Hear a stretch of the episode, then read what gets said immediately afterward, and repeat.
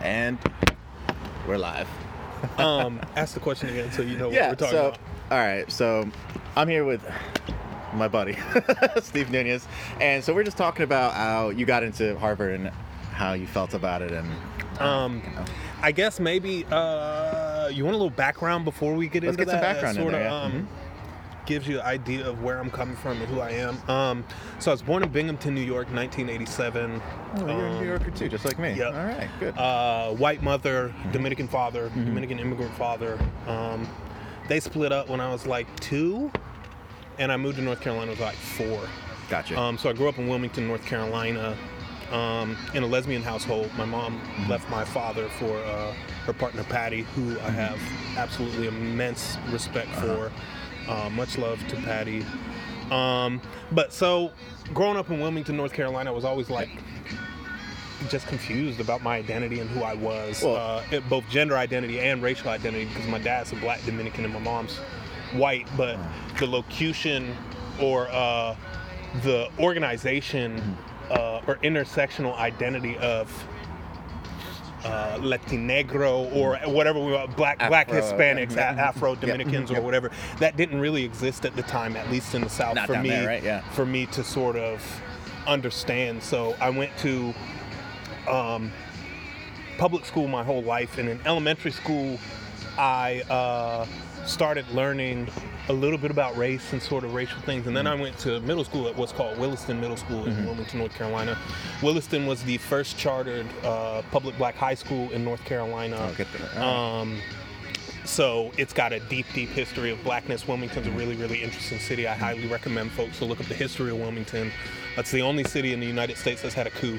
Yes, that's right. um, I was. That's stuff on my list to ask you. Yeah. Yeah. So- So um, growing up in the very, very, very much part of the heart of, of, of Jim Crow South, I was always confused about race, and then having lesbian parents had always made That just me makes it more complicated, super, right? super complicated dealing with masculine issues and getting teased and shit like that. So.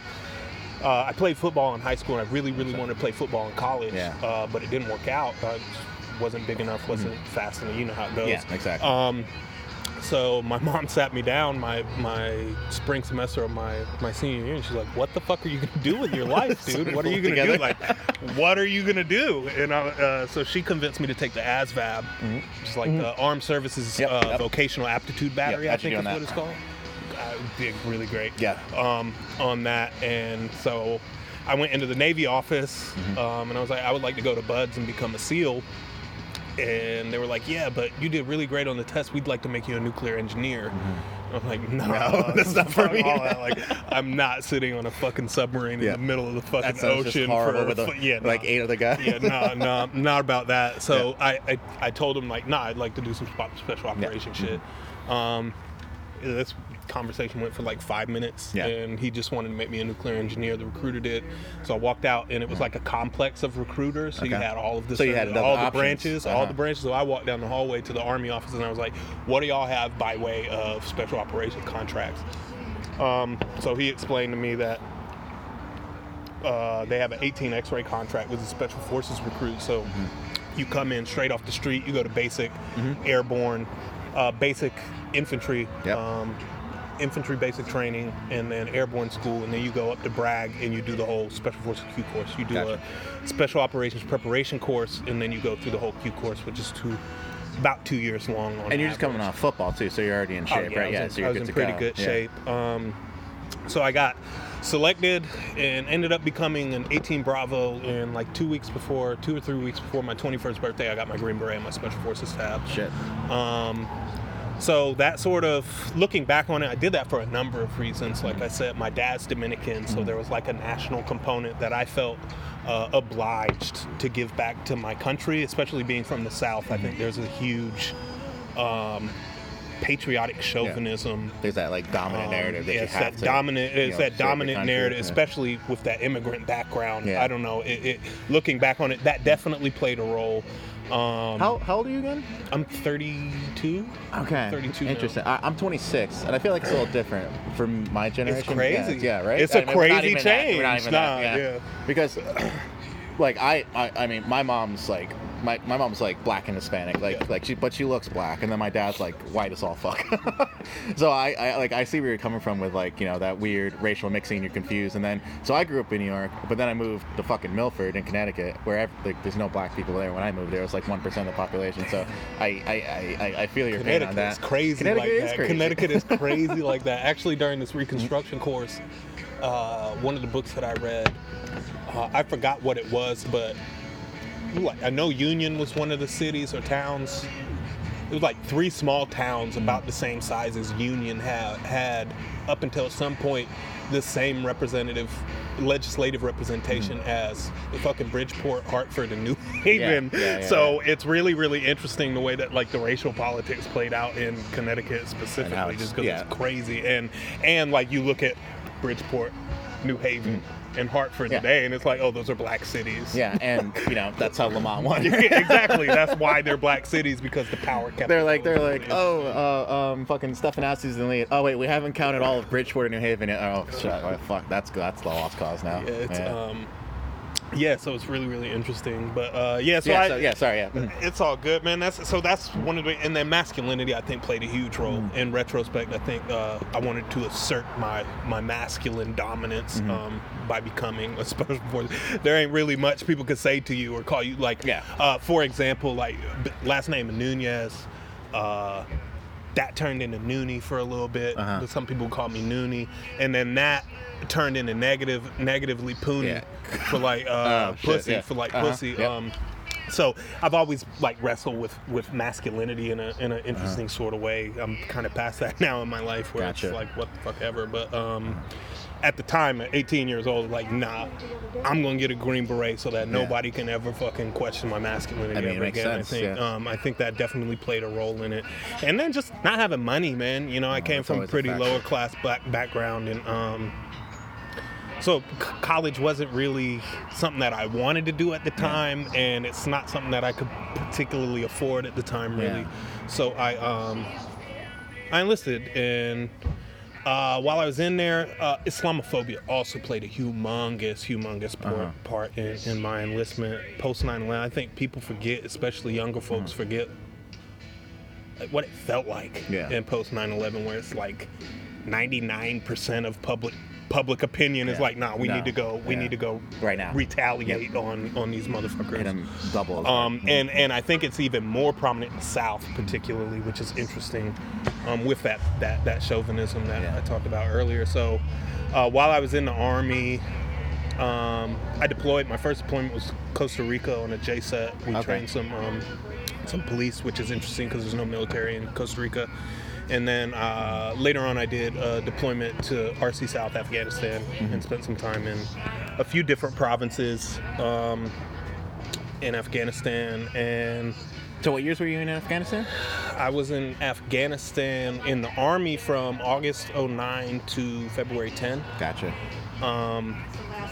And I don't know. I just the reason why I probably really really got out. Uh, I was in Seventh Special Forces Group at Bragg, um, and we did, like I said, we did that trip uh, August 09 to Feb 10, which got like slowed down because of Haiti, the earthquake in Yes. Haiti. Oh, All the yeah. birds, Uh. all the all the planes got diverted Yeah. to to Haiti. Um, so we got stuck for a couple of extra weeks. So I came back. I was supposed to get out July 2010. Mm-hmm. Uh, was the end of my time in service, my ETS date. Um, so I was really like struggling. Like, do I re-enlist? Do I not re-enlist? Yeah. I toyed with it in Afghanistan because I don't know how it works now, but at the time you get tax-free bonuses if you're if you sign in Afghanistan. It's tax-free. Okay. Um, so I tried to re-enlist, but they offered me like some shit deal. They didn't like give you- like, they- twelve thousand dollars for six years or something like that, and I'm like, what the fuck are you talking about? Well, when one of my friends, like, Yeah. Some of the folks, that's the interesting thing that that pissed me off is like I'm 22 years old at the time, talking about giving the United States Army my life, and Yeah. they're like, we'll give you 12 grand life for it. soul, right? Yeah. Twelve grand. And, uh, Twelve grand for at the same years? Time, at the same time, one of the Yeah. senior dudes on my team who had 18 years in had just re-enlisted for like 180 or Yeah, 200 thousand dollars or something like that. So you're getting three, four more years out of this dude, but you want to give me 12 for another 18 of my life or something like that. So uh, I was kind of salty about that, and then I wanted a, a school called SFAUC. I don't even know what SFAUC stands for. um, special forces. It's, it's it's a CQB school. It's a special forces um, close combat Gotcha. school, Mhm. and I wanted to do that because that's what I always wanted to do. Uh, at the time when I enlisted. My ultimate goal was to like enlist and then maybe down the road Mm. try and get a job on an HRT team, a hostage rescue team Uh-huh. in the FBI. I thought that was just sexy and, Yeah. and masculine Glamorous. as fuck and glamorous. so that I think wa- was was my ultimate goal. So I wanted to go to the CQB school or something. Yeah. So I was like, give me Halo. Give like what can you do for me? Like what can you give me in terms of schools Yep. to sort of offset the money you're not giving me? And I think uh, I went back to Kandahar. I was back in Kandahar at some point, and I went to the recruiter and he was like, "Oh, you're you're the one that wants." Like 40 acres and a mule, or whatever the fuck he said, something whole- along those terms. It, it wasn't yeah. a racialized term like Uh-huh, that, but like you're the dude that wants everything, and I'm like, yeah, Well, yeah, that's Why me, yeah, that's me. Someone's gonna Um, if, who's gonna say it's not for yeah, yeah. If I'm not gonna ask for shit, nobody's gonna ask for me. So uh, that kind of pissed me off, and I was just like, "Fuck this." Ah, And then on top of that, and then on top of that, um, like I said, we got back in February. We were gonna do another trip to Afghanistan, August, February again, or Okay. that time frame. Come back, move the whole group from. Uh, Fort Bragg to Eglin Air Force Base in, in Florida Okay. and I would have been in charge of moving all the guns and all that shit. And then after, so that would have been like, uh, what year would that have been? That would have been like uh, 2011, I think it Yeah. was, like spring 2011. Okay. And then it would have been another eight month trip, six six to eight month trip, depending on when I got there and when I left. Mm-hmm. Um, so it would have been three back to back to back trips to Afghanistan, and I was like, I'm not doing that shit for no, no, twelve thousand no, dollar no, bonus. You're no. Fucking crazy. You're Maybe you are fucking maybe, crazy, like, like 120 you are fucking crazy. You're crazy. So I got out. Yeah. Um, yeah. There's no incentive for you to stay. no, I'm That's not yeah. staying. I'm not staying. Yeah, now I have a green beret at 22 years old, and You- that- and, accomplished and, your and, goal, at- and, right? and at the at the time, well, I didn't really. I, I would have liked to go to Delta or something like that if I would have stayed in and Mm-hmm. Do something more. But they weren't offering that. To But well, I mean, I probably could have ended up making it, but uh, you. were it, burned. it, yeah. it worked out. Yeah. It worked out for me. Um, so I was like, oh, I'm a veteran from the South. Mhm. Like, oh, I'll be able to get a job. No, no problem. The South loves veterans. I Yeah. ended up fucking around and uh, lived off of my lived off of my savings and shit for a while, trying to find a decent job. Like, And what kind I- of jobs were you looking for? I, man, I was just looking for something. Really, Yeah, I didn't anything. really know what I wanted to do, but I wanted to do something that would make Yeah. me a, a lucrative enough thing where I could live comfortably. But Yeah. I couldn't get a job. I think uh, I ended up working as a go kart attendant at like this little local thing. So like, I felt really alienated and undervalued, and I ended up uh, getting becoming a contractor for. Um, a company called Academi, formerly known as Blackwater. Mm-hmm. Uh, so I went to school and became a personal security specialist, Gotcha. uh, contracting for the state, and ended up working in Kabul for off and on for a Oh, couple so of years. So you went to co- so okay. so gotcha. that's, so that okay. time in my life. I think that's Yeah. 2011 on and off till early 2013. I'm back Gotcha. and forth from Kabul, and at some point, man, I just man the everything just felt off. It felt wrong. I don't know. I felt. Yeah. dirty and. Um, so yeah, Well, yeah, at some point, and then the Islamophobia really, really started to get to me. Mm-hmm. Um, I had some experiences of like colleagues Well, did you did you have like like friends that were Muslim or no, like that? no. Or That's the other interesting thing is like where in Wilmington there's a very, very small, imagine, a huh? very, Yeah. very small Not much. Muslim population. Uh, larger populations towards the Triangle. Yeah. Uh, but I had never really, really understood anything about Islam other than Yeah. what I saw on the news about these And your movies, about, right? about- yeah, Yeah. Uh, uh, the news and media, um, and literature and things. Uh, so eventually I started like reading, uh, and to be real, it was while I was in Afghanistan um, that I like read up on some conspiracy theories about Tower 7 Mhm, Yeah. Oh, Um, oh yeah. Yes. and I was like, This "Yo, I don't know what the fuck happened on on September 11, 2001, but I know for a fact that it's not the actual story that they tell in the commission report." So uh. I was like, "I've spent literally my entire life like Fighting for has been built on a lie." Yeah. So I started becoming Hard crap, mu- mu- much more critical and much more questioning of authority, and at some point that that led me to be like mostly in terms of experiencing Muslims in Afghanistan. Yeah. Like what everything that I've ever been taught about Uh-huh. this cultural disposition Is is, a complete lie. Yeah. Um, so I wanted, I, I decided, I knew I wanted to go study religion, Islam, and particularly. Oh, so that's what got um, you into and that's what that's Mhm. what got me the philosophy of religion department at UNCW Gotcha. uh, Wilmington UNC Wilmington um, is connected as a philosophy of religion department so Oh, okay, so I saw Um, when I checked your thing, I saw, I saw philosophy. I'm like, oh, so the philosophy led to no, but it was it was the there. Religion that led and, and so yeah it was sense, the yeah. religion that led to the philosophy because I Uh-huh. had to take a couple of philosophy courses but Yeah. like oh yeah, yeah, in yeah. you- high you school required philosophy course. in high uh-huh. school well i ended up having to do concentration that's the way that it turned out but Okay. i mean i guess the sort of trajectory of that was uh, i knew i wanted to study islam and whenever i got to uncw on orientation day i ended up sitting and talking with the chair of the department george zervo shout out george for like five hours dude it was like a five hour conversation it Shit. was the first time that i was like oh this is i'm, This I'm is in the something right I'm place. interested in, huh? i'm in the right place um, so yeah, uh, through I took my first semester at um, UNCW. I took uh, this course. UNCW is, is, is, is that like a, a state college? The community, like what is it? Okay, It's a state college. Oh. It's uh, we have 17 campuses in the UNC system. Gotcha. Chapel Hill being the flagship. Okay. Uh, but then you have 16 other campuses. I've been most. I have never been in North Carolina. so I beautiful, to man. it, You got to check it out. There's like Mm-hmm. the beach on the east, and then you got mountains in the west, Mm-hmm. and then the Piedmont in the middle. It's just really, really a beautiful place if you're like interested in nature. Well, I love to Um, travel, so yeah, I would I definitely. would definitely recommend checking out um, a few places in North Carolina. Uh, Wilmington in the east, Yeah, you got- Boone, you gotta- Boone in the west. you- I mean, you- Uh, no, no, dead ass, dead ass. I have like Wilmington's home, and it's mostly because of like the feeling that I get when I'm there, like all the way down to like Mm. Yeah. the humidity weighing on your skin. I don't know, it's weird. It's home, uh, but most beautiful water views that that you'll you'll You, experience. you moved there. How old were you when you moved there? Like four. It's five. interesting because I moved to Milford I was five, and I have no connection to you. I mean, other than the fact, like you know, like I love New York, but I can't live there, dude. Mm-hmm. It's not home anymore. But and I'll probably never like permanently live in Wilmington again, but I'll Yeah. probabll I, I, if I visit. I'll now I'll probably vote from there. always vote from Uh, there. yeah, oh yeah, that's right. You vote still have, from yeah, there, yeah. um, mhm. Because I, I voted I voted up here in the last election just because absentee ballots are Mm-hmm. fucking tenuous and terrible. But um, yeah. So back to back to UNCW. Yeah. I ended up uh, that first semester I was there. I took um, this course called Archaeology of Ancient Israel with a dude named Teddy Berg. That already sounds amazing. amazing course. Um, fell in love with Teddy Berg, and uh, after the semester, he said, "I'm going on an archaeological dig in Sicily in the summer. Would you like to go?" So, like, uh, obviously, Yes, I yeah, would like right. to go. Um, so I thought I wanted to be an archaeologist.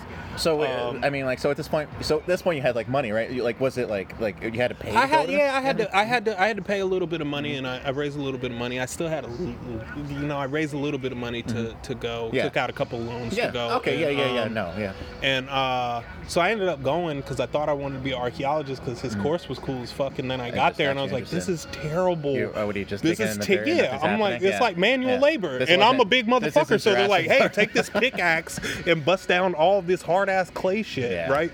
So.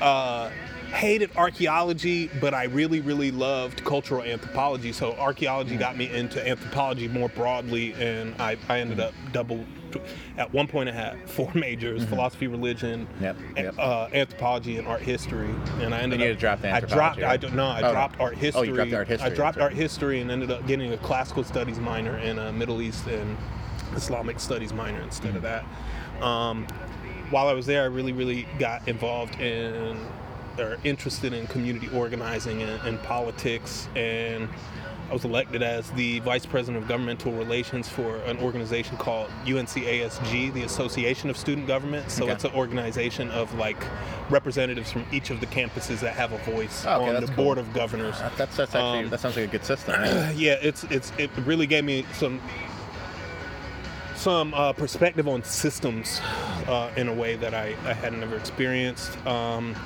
I also did a internship for uh, my local congressman, Okay. um, David that- Rouzer. It was a terrible experience. He's a um, Republican. Not not in not in not in the house anymore or anything. Yeah, he's in the house. Oh, he's still in the house? Yeah, he's in the house. Um, actually, interestingly enough, he's the first Republican congressman to be elected in Wilmington in New Hanover County uh, since So I know I- 1898. I, don't know anything about Wilmington. What is the majority? It's majority black, majority like. What, Okay, so the history of Wilmington is super, super interesting because, uh, so 1898 is, is really, really the point, Okay. like the the point. Um, after Reconstruction in Wilmington, Yep. Uh, it was one of the few places in the United States that you could like tangibly see and point to. No, Reconstruction is working there. This is happening, Uh, it yeah. was the largest city in Wilmington or in North Carolina at the time, and it was about 66% black. Gotcha. Um, the governing body or the, the, the, the political majority was called the Fusion Party. So you had urban black Uh-huh. the- the Republicans. Party? It was called the Fusion Party. You had urban black name. Uh-huh. Repu- ur- urban black Republicans and rural white populists came together to to counteract the power of the white supremacist Democratic Party. Wow. Okay. Um, so this worked for 10, 15 years or so, and then in 1898, white supremacy becomes literally the mantra of the election. The norm, Um, yeah. No, no, no. Like the, Yeah, mhm, like yeah. no, we are white supremacists, and we Yeah. ought to be white supremacists. Yeah. Well, a few days after the election, um, a number of people get together, a mob. Uh, organized by nine people called the, the Secret Nine or some shit that they call them, and uh, they basically so the Democratic Party would have meetings with a group called the Red Shirt Militia, which was basically the Klan without Okay, hoods. gotcha, yeah. Um, so every time that there would be a Democratic Party meeting, there would be a, a Red Shirt Militia Mm-hmm. meeting as well, and. In the Democratic Party meetings, they would decide who needed to be ran out of town. Uh, one of the officials of the Democratic Party would go with a mob of motherfuckers from the Red Shirt Militia, and they'd be knock on the door, boom, boom, boom, boom, boom, uh, to a, a prominent black leader or pro-black leader in Wilmington and say, "Do you want the tree? Do you want to get out of town?" Um, so leading up to this, at some point, uh, Alex Manly, the student named Alex Manly, uh, runs this this newspaper called the Daily Record. Um, the, at, at one point in American history, it's the only daily publica- black publication in the United States. okay. Um, this woman named Rebecca uh, Latimer Felton in Georgia in 1898 or 1897 comes out and she says we need to lynch more black men so we can protect white women. Well, being a metropolis port city, yeah. And Manly's a, a mixed person anyway, uh, grandson of actually Governor Manly. Okay. Uh, either son or I think grandson grandson of Governor Manly. Uh, so he's privileged in many ways. Um, he writes an op-ed for his own paper that says, "Miss Felton, you got it all wrong. Like." Black folks been fucking white folks, and white folks been fucking black folks up here for a minute. So that's basically the narrative, Mm-hmm. and it really, really outraged people. Um, uh, white people, white people, In particular. and and uh, so at some point there was a loophole in the law that allowed um, a petition to be taken to a judge to add seats to the board of aldermen or the, Okay. the county Yep, board. yep. Uh, so at the time, the Fusion Party had three seats. And the Democratic Party had two seats. Mm-hmm. Well, they petitioned add two seats. Democratic Party petitions the Democratic judge to add two seats to the Oh, yeah, aldermen. so it, now yeah. you Mhm. have so now you pack it with with Yeah. Democrats. Now you have control of the militia. So they literally uh, there's a, a dope documentary called Wilmington on Fire. Shout out Chris Everett and Writing it down. and uh, Kent Chatfield, um, particularly. Uh, and they talk about basically they they trace the he my man Kent Chatfield is like a dope historian and he's gone to the lengths of like he got the document the petition that signed and you can see they're all they just took a mob down Market Street and Front Street in Wilmington and stopped at businesses and say hey will you sign this Uh-huh. you can see the white business owners signed it and then they created a mob walked around the corner to the courthouse got the judge to sign it Shit. left, walked around the corner to the armory, got a machine gun wagon with, uh, uh, well, they burnt down the newspaper first, so Mm-hmm. no black intelligence got out about what happened Anything in, that's going in on, yeah. 1898. But uh, this Till dude named right? Uh-huh. William Randall Kenan, Buck Kenan, Uh-huh. interestingly enough, uh, we'll get to this um, in the legacy of Buck Kenan, but Buck Kenan uh, was on the on the machine gun, Mm-hmm. and they went through the, the Brooklyn district downtown Wilmington and killed somewhere. The numbers you will never know the actual numbers, but uh, estimates range from 65 to 300 people. So it's probably the low Um, end, I'm assuming, yeah.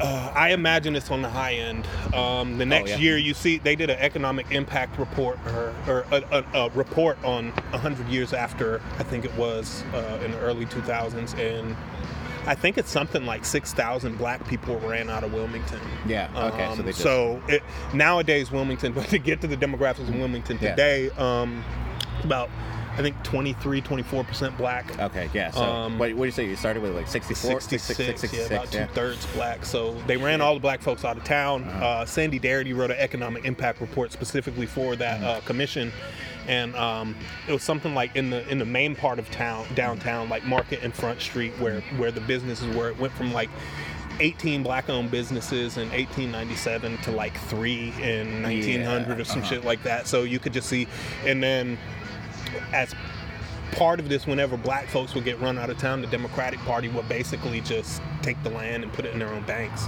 Gotcha. Um, so yeah, just a mess.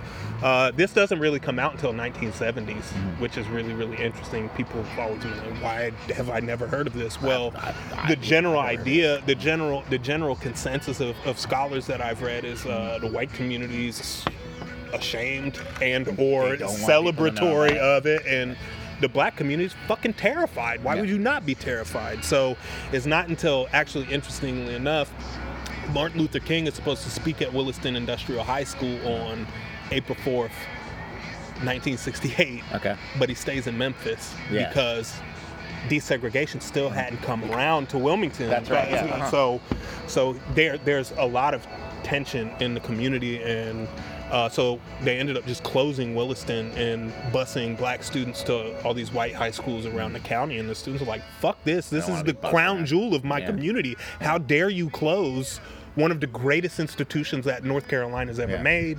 Uh, so the, the tensions rise. The clans and the Klan ends up taking to the streets, and then Uh-huh. the early '70s, at some point, a white grocery store gets firebombed Uh-huh. the fire department comes in. Uh, they say that a sniper shoots at them from the steeple of a church, so the National Guard gets called Of in. course, yeah. Um, they end up there's eight students, uh, eight student organizers, and uh, Reverend Benjamin Chavis and an anti-poverty worker, a white anti-poverty worker, are organizing around uh, Kingian nonviolent disobedience. Um, they lock these motherfuckers up for I think a combined 282 years. Amnesty International gets involved at I think 76. Uh, and they end up getting let out of prison because there's no, there's literally no evidence. Yeah, of evidence course, to yeah. say that these people did anything. Um, so fast forward 2012, Beverly Perdue pardons them. He gives restitution to the living families, Mm-hmm. Uh-huh. to the living members, but no Listen. restitution to the families of the four folks that have died since uh, that happened. So that's sort of where we're at Seems in Wilmington. backwards, It's right? super- it's crazy, but um, yeah. Uh, so that's sort of where Wilmington. yeah. at. That's like That's a, some- a quick brief down and dirty history of Wilmington. Wilmington's really, really. Really, really interesting. So every- Interestingly uh. enough, in this super, super historical place, you can see. So let's bring back Buck Kenan into this. Yeah. So, uh, UNC Chapel Hill, their football stadium is called Kenan Memorial Stadium, Mm-hmm. Okay. named after this motherfucker that killed 300 black people Yeah, in I Wilmington, mean, North Carolina. well, they recently, with Silent Sam getting pulled down last yep. Mm-hmm. year and everything around that, they changed the name from Kenan Memorial Stadium to Kenan Memorial Stadium after his son. Um, What fucking? it's North Carolina. Cop out. Uh, so. I mean, I'm Uh, not it- yeah, the names are the names are all over the place. Uh, UNCW's auditorium is called Sarah Graham Kenan Memorial Auditorium. So it's named after his daughter. So the yeah, legacy uh. is deep, deep, deep rooted in North Carolina and uh, super, super interesting place. Um, so that was kind of my experience of public. I didn't learn about, and that was what pissed me off the most. That's Uh-huh. what kind of got me into studying um, radical black politics Mm-hmm. and black politics more generally. Um, was just the fact that I had never heard of it. I went to And Williston. Middle. No, no, no, no. yeah. I went to Yeah. Williston Uh-huh. Middle School and had never heard of this. No one ever brought it up, until I was Yeah. until I was old enough to research it for myself, and I thought that that was a travesty. So, um, that's sort of what got me into that. And then at some point, I had a professor named Sam Murrell that was like, "Oh, you should apply for this thing called uh, Harvard Divinity School Diversity and Exploration Program." Mm-hmm. And I was like, it was my first semester at UNCW, and I was like, "Bro, I don't This is- I, like I don't think you know who I am. That's not a possible. What are you talking about, bro?" And uh, he convinced me to apply, and I got Yeah. accepted, and it was the first time How in my life. you to apply? Because because actually my, my dad tried to get me to go to divinity uh, Duke Divinity School. I'm like, are you fucking kidding me? Do you know who I am? he's like he's like you'll be able to fight through people. I'm like I, I don't think they're gonna know. No, I am, no, that's Yeah. the that's the interesting thing. Uh, Harvard's a little different than most divinity schools, I think, but Uh-huh. um, what how the, so? the like, DivX, like, the more- DivX school, the DivX program was Uh-huh. like the first time that I could ever actually see myself in a classroom, which Wow. was interesting. Uh, in my whole life, I never felt like I belonged in a classroom, but going to this program gave me uh, the affirmation that maybe it was a possibility. Um, so I applied. Uh, whenever I, as I was coming up to graduation, uh, I applied to a number of schools. I didn't know what I wanted to do, but so I applied to a number of different programs in public policy and religion Gotcha. because that's the link for me. I never. Um, yeah, yeah. uh, so I got into Michigan Ford, and I got into Harvard Divinity School. The Divinity School package was better, hmm So yeah. and that was kind of where I ended up. And uh, so I ended up getting a Master of Theological Studies in what's called Religion, Ethics, and Politics. Is the is the the canned program Yeah. that they have, um, which was like the most autonomous program that I could ever imagine. Only half of my courses had to be at uh, the Divinity School, and the other half could be at any of the other Harvard graduate schools or or, Uh-huh. or professional schools. So that for me was like the real, real selling point because I don't see myself rooted in any Particular particular, discipline. Yeah. Yeah. No, not No, even religion, religion, discipline. discipline, yeah, yeah. I'm talking because like like you see, I'm uh, coming out of undergrad. I'm a philosopher, an anthropologist, Mm. Yeah. uh, historian. all You know what I mean? These, I, I, yeah. For me, you can't. I can't draw neat boxes around the way Yeah. that I Well, think. it's not- I uh, I don't I mean- think anybody can actually. I think, uh, I don't think anybody actually can accurately like draw these neat, neat little boxes to. it's to it's kind of a travesty in. the So- disciplinization of. so yeah, that was that was where I felt. Hmm. I think most the, the where I fell in love with learning, not education, but actual learning, because I was able to take courses at the law school and the Kennedy School. So those are the three schools that I What a that I spent. Yeah, it's an What amazing fucking program. Um, Why is this like? I feel like this should be like advertised, or, or do, they, do they not want people to know about? It? No, it? I mean it's a really small school Yes, compa- yeah, I'd imagine, comparatively. yeah. Uh-huh. Um, it's the oldest school. Yeah. It's the oldest Harvard school because most people don't know Harvard was actually started in order to proselytize indigenous folk. Um, that's where I had Harvard some inkling com- this, but yeah, that's that where makes- yeah, Harvard that makes comes total from. sense, yeah. Um, so eventually, the div, the div school becomes its own its own body at Harvard. But um, yeah, that was just a wild, wild ride. Um, Cambridge is super interesting and f- funny enough, funny story. Um, my initial advisor was Aisha Beliso de Jesus, Mm-hmm. uh, amazing cultural anthropologist. Um, she went on maternity leave my second semester there. Yep. Ended up never coming back. Actually, I think she's at Yale now. Um, that same semester, uh, this pretty lesser known person named uh, Dr. Cornel West came back to Harvard yeah, yeah. Harvard Divinity School, Yep. and I needed an advisor, so Yep. I went to the registrar and was like, "Yeah, So you just kinda, what's like, up? What's up? draw, right? What- what's up with West?" And they were like, "A- "Ask him if he'll, he'll be your advisor, and Yeah. we'll go from there." And I asked him, and, and he allowed me. So that that's been a huge influence on my uh, in my life. I love the way Ah, that he walks through the world. Um, I definitely get. I definitely get like the influence that he's had on it. sure, yeah, so um, from there I, I got here to UConn and I guess this conversation started with like tell me about your experience what do you Yeah. think of UConn and um, yeah so I think Well, on, let me let me pause you right there really quick, mostly because I have to take a piss. yeah do your thing man So let me pause really quick. go get another beer Exactly right. Okay, sorry, we're back. We got our beer. We're happy. uh, we got to keep it going somehow. Um, so now you're at UConn.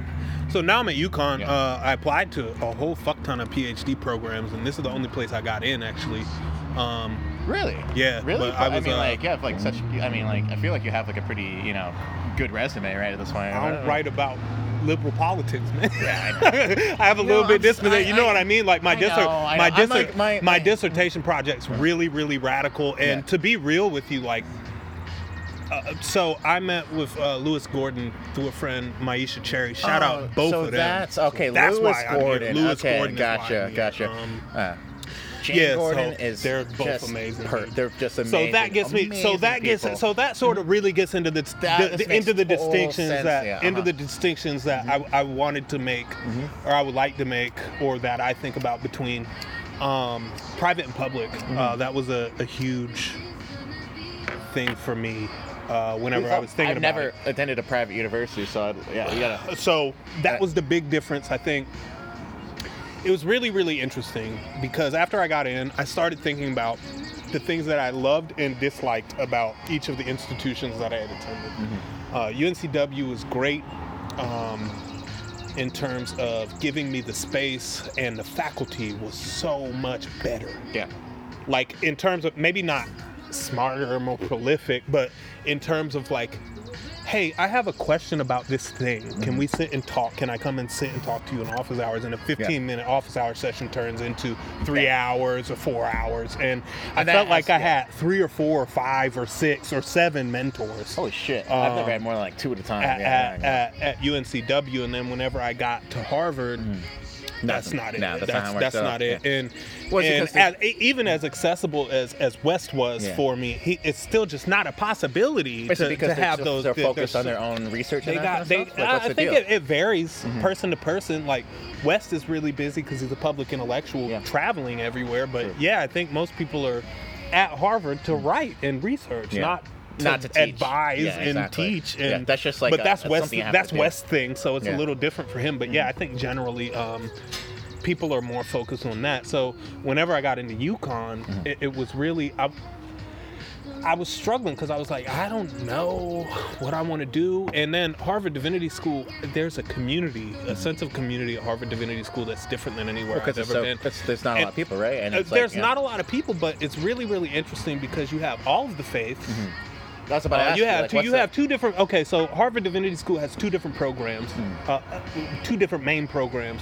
The MTS, the Master of Theological Studies, is Yep. a two-year program, which is typically, obviously, this isn't the thing. Typically, an academic track or a job Yeah, track gotcha. um, thing. then- whereas the Master of Divinity, a Yeah. three-year program, is more typically geared towards ordination and, Exactly, and yeah. those sorts of things. Gotcha. Um, so in the same institution, you have very, very, very religious-minded people that are very, very faithful and, and and committed to their faith, and then you have also agnostics and atheists that are very, very critical. So uh-huh. it creates an interesting milieu where both sides of that coin are being improved and coming together and the sense of community like i said it's just a very passionate community uh, now it obviously has its downfalls super white super liberal a lot of problems that you see in the northeast and Yeah. new england generally Yeah. but um, yeah so i wanted that sense of community somewhere Mm-hmm. um, and i didn't know so whenever i got in the, the day after i got the acceptance letter i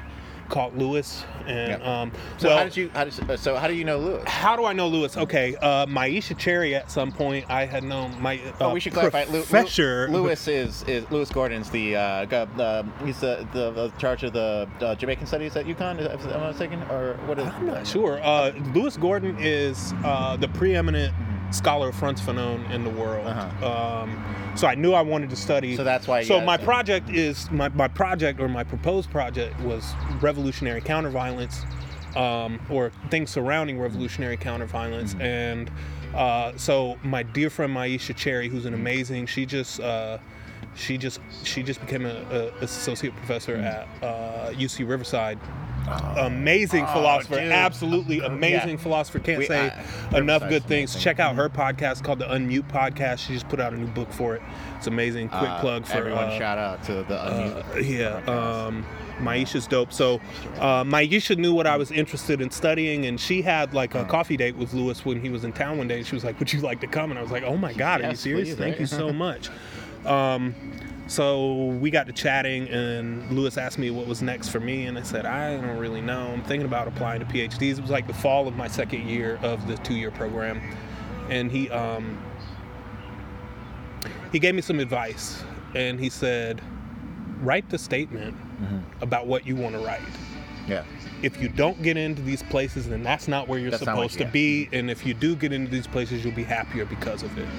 Um, so I wrote the personal statement Don't the way that I wanted to, re- to, to, to write the personal statement, and this is the only place that I got in. So that meant something to Yeah. me.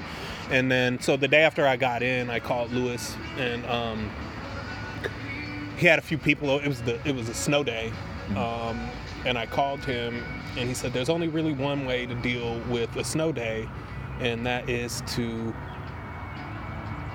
Get cozy with some cool people, get some drinks, and party on down. That's That's basically like the thing. And I was like, I just met him he was last like, week. The he's first like, time I was like, oh, this guy's fucking. and he's cool. like, uh, he's like, yeah, I'm making breakfast for a couple of the students right now. So, um, that sense of community was what I That's wanted awesome. in an Mm. advisor, and he seems to have a very, very uh, similar pedagogical disposition as me, where it's like, nah, man, let's learn, let's have fun, Yeah. fuck all the bullshit, and um, yeah, Jane's brilliant. Jane is Um, absolutely brilliant. Jane Gordon, she's the director of graduate studies at UConn, and she just does everything she can for her students. It's like Yeah. it's it's. I, I so can't so that that was really so that's why I came was because of Lewis and Jane, Mm-hmm. uh, mostly Lewis because he studies the things that I study. But uh, yeah, they they sort of seem to be trying to build a community in a way that I think is a productive way to Mm-hmm. Actually uh, learn things. So that was really the reason why I came here, and here I am. Uh, UConn's interesting. P- I think PhD life is a little bit different than. I was just talking. I was just in the uh, the PhD. They were like uh, uh, meeting or whatever, whatever the PhD like you know chair people are, and yeah, they're like I, I hear it's pretty rough. Like you guys don't get a lot of funding or like. I mean, luckily that was the other thing. I got a great, I got, got a great fellowship yeah, you got a package fellowship, here, right? which Mhm. which was the other thing. It's like, okay, yeah, no, I didn't get into, Blah, which blah. was interesting because like. I didn't get into Harvard AFAM. Two of my recommenders are in the Harvard AFAM. You thought that was probably and I was like, right? "Whoa, Yeah. this is yeah." I That's thought it was a shoe, and it was like, "I'm a Harvard guy." That's me. I, think, I think I'll be all right. And uh, I don't know what what would have happened. And to be real, there there's not really anybody in Harvard. I, I applied to where what other what other uh, American Studies. Mm-hmm. There's not really anybody in either of those departments at Harvard That that, does would be able to, that would be yeah. able to to give me any mentorship Any or advice or guidance. anything like Um, that? Yeah. Uh, yeah. So this It's worked crazy. out. You wouldn't and- expect UConn to be the place though to have all this, right? I didn't expect it Nah, when in I terms of decolonial or post-colonial studies is a great place how to lucky be. I Actually, got. Yeah, because it's completely shaped what I do with my with my research and everything like that. It's crazy. Yeah, so that Yeah. that was sort of the, how I got here, and now I'm, I'm finishing up my first year. Mm-hmm. Um, I have like crazy writing anxiety since since I got to Harvard. I used to be able to just write, Yeah. but now I'm like I don't know. Are you too critical of yourself? Yeah, probably. Yeah. But um, I'll have that story, like uh, the story that you wrote for um, for Critical War Studies, like that. I haven't out, finished right? it yet. You haven't finished it. yet. I, Gotcha. yeah. I'm, I'm, I'll probably finish it tonight. I'm getting closer. Gotcha. Um, that's a little bit different. It's the first fiction story Yeah, that ever doing write. So right now, um, yeah. I'm writing a story right now for y'all. Uh, it's called Alabaster and Onyx: The Passing of John, and it's a fiction story uh, that's uh, heavily influenced by W.B. Du Bois's 13th chapter and Souls a Black Folk, the, the Coming of Yep. John. So that's the passing of John. Um, but yeah, fiction's a lot different. I, I enjoy writing fiction. It's a different exercise. It gets the, the brain Um, juices flowing. Yeah, so it's been cool to do that. Um, I've been thinking about how to work with different mediums in, in order, because like nobody's gonna read academic to say. paper. Like nobody's gonna read an academic paper Or that I wrote. yeah, I I mean, mean, I mean, people already obviously, it, yeah, obviously that it happens. Yeah. Uh, Wretched of the Earth is a very, very technical philosophical book. Yet at the same it, yeah. time, you know what I mean? Yeah, Um, but it's not it's not easy picking up. no, yeah. it's not easy picking up. So I, I've been trying to think about how to um, kind of hone in on what my aesthetic is and how to incorporate that into both academic writing so that it's palatable Mm. Yeah, to fucking read because philosophy is fucking terrible. I think that um, I think that also uh, that's different as well as philosophy is different. Difficult. It's different. It's, diff- it's different and it's white and it's it's it's it, it, it is. I mean, I mean the fact that we have something a, a term called Eastern philosophy is crazy. What does that mean? What does that even mean? It's just philosophy done Somewhere else, elsewhere yeah. outside of Europe. So, um, yeah, I have a complicated relationship with philosophy because I think it, it, yeah. it's really, really um, self-aggrandizing Yeah. and self-important and. and it's hard to read the old it's when it's dry. It's, dry. It's so dry and, and then boring. the old stuff is just it's racist Yeah, too. yeah, you know? yeah. Oh, so. I said you got to get past that, and you got to like look at yeah. Yeah, um, so uh, that also like plays into to my experience here. Is like I, I don't put, I see myself as a philosopher, but I don't see myself as a philosopher at the same time. So I think it's really really interesting. I think you're a philosopher in the old sense of the word. Like yeah, I, I'm a philosopher in the in the very Cornel West Yeah. public Yeah. philosophy sense of mm-hmm. like, let's go sit in the motherfucking in the agora and talk shit about what reality is and actually try and get closer to understanding each other.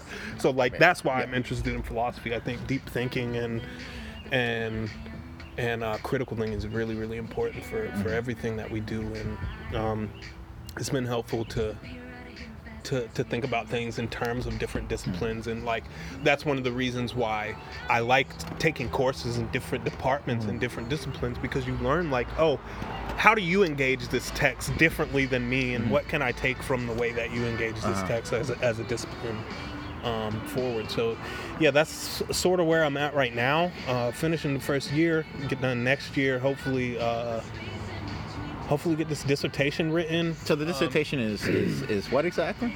Uh, my dissertation, as of right now, Yeah. I mean, yeah, it's always a uh, work as in a, a progress, right? tentative, tentatively, um, I'm looking at uh, what I call uh, the politics, ethics, and aesthetics of revolutionary counterviolence. Um, it's very, very, very much seated in, in Frantz Mm-hmm. Yeah.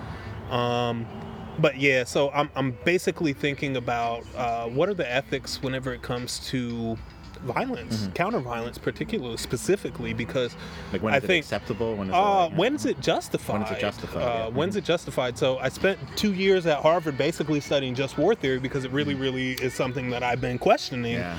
Um, so trying to apply some of the very again white principles that we see in What is it? uh, the Western just war tradition Yeah. to um, Uh, Carl Schmitt, right? thinking yeah. about to thinking about uh, how oppressed peoples can use violence in an ethical manner that's Mm-hmm. not just wanton on random civilians and, and these sorts of things. but So- as a means to the end. uh, yeah, I, and that's the interesting thing is usually whenever I tell people, they're like, "Oh, so, so uh, by any means necessary," and say, "No, no, no, no, absolutely not by Oh, any means, by very, very Specific specific, means.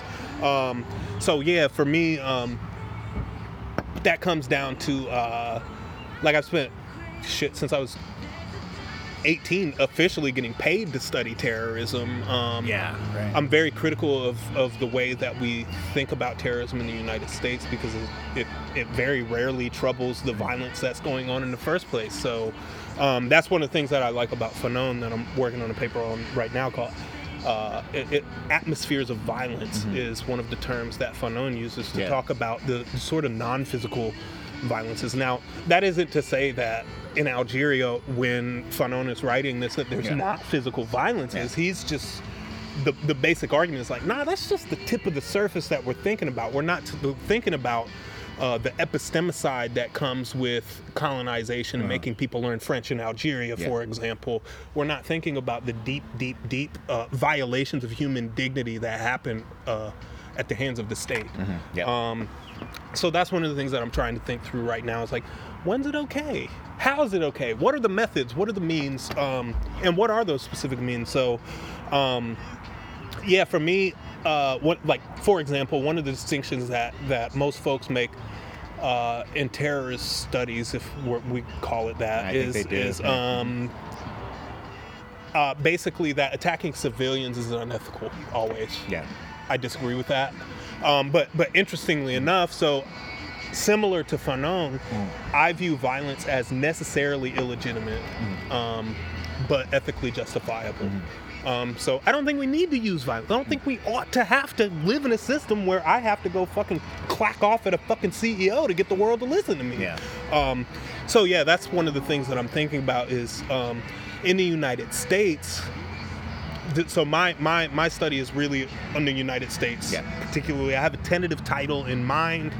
Uh, I won't disclose that on air, but I have. Uh, it's it's very On much. Um, it's very uh, it's very seated uh, in Fanon and David Walker. Okay, yeah. So the Wretched of the Earth, Fanon's Wretched of the Earth, So is I- not yeah. actually called the Wretched of the Earth in French. It's called La Damnée de la Terre, which is the damned of the earth. Damned of the earth. Yeah. Yet at the same time, David Walker talks about wretchedness. David Walker is also from Wilmington, North Carolina. He wrote a book called The Appeal, or a pamphlet called The Appeal, with a long ass. Type that in and Yeah, read the long title of that. It's something like the, uh, uh, the- the an appeal of appeal what? to the uh, the appeal. Just write the appeal. The appeal.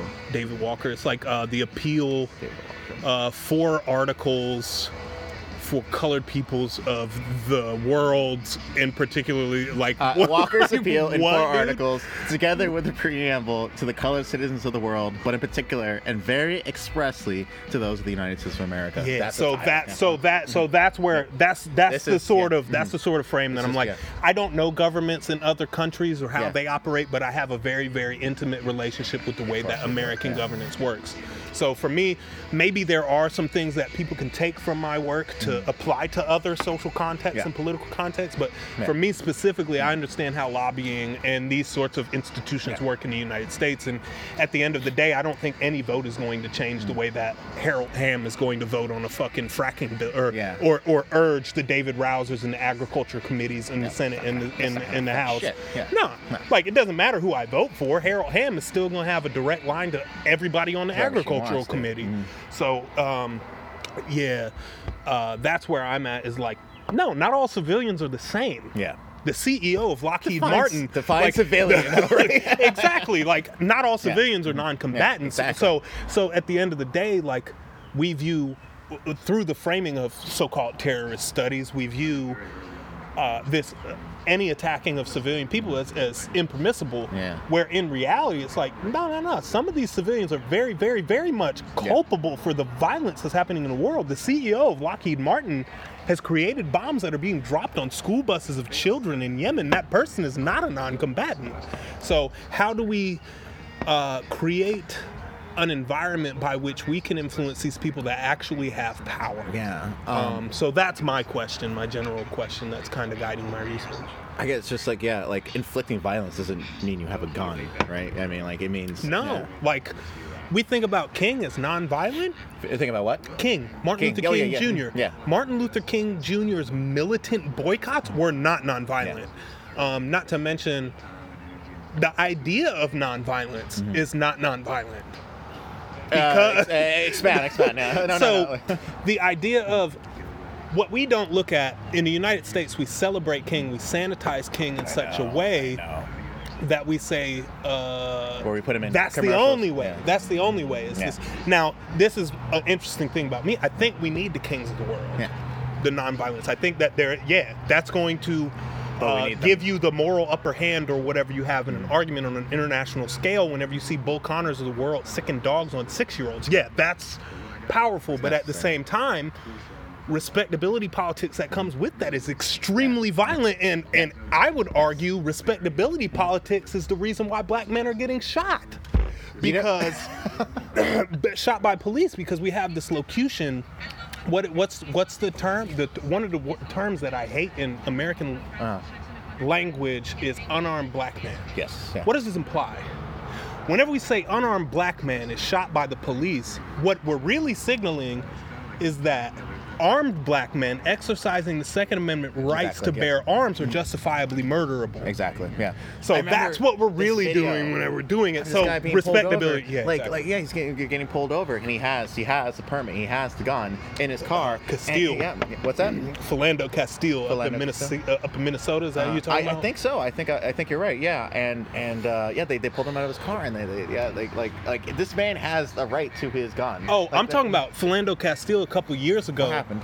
uh, same exact story. He's Yeah. in uh, in a in a in a car with his partner and his child, and he says, "I have a concealed weapon." We're talking about the same thing. Yeah. and dude guns him down. Yeah. dude guns him down. So, yeah, I think that's what we get is like uh, through through through. I, I don't think that happens without the good black person.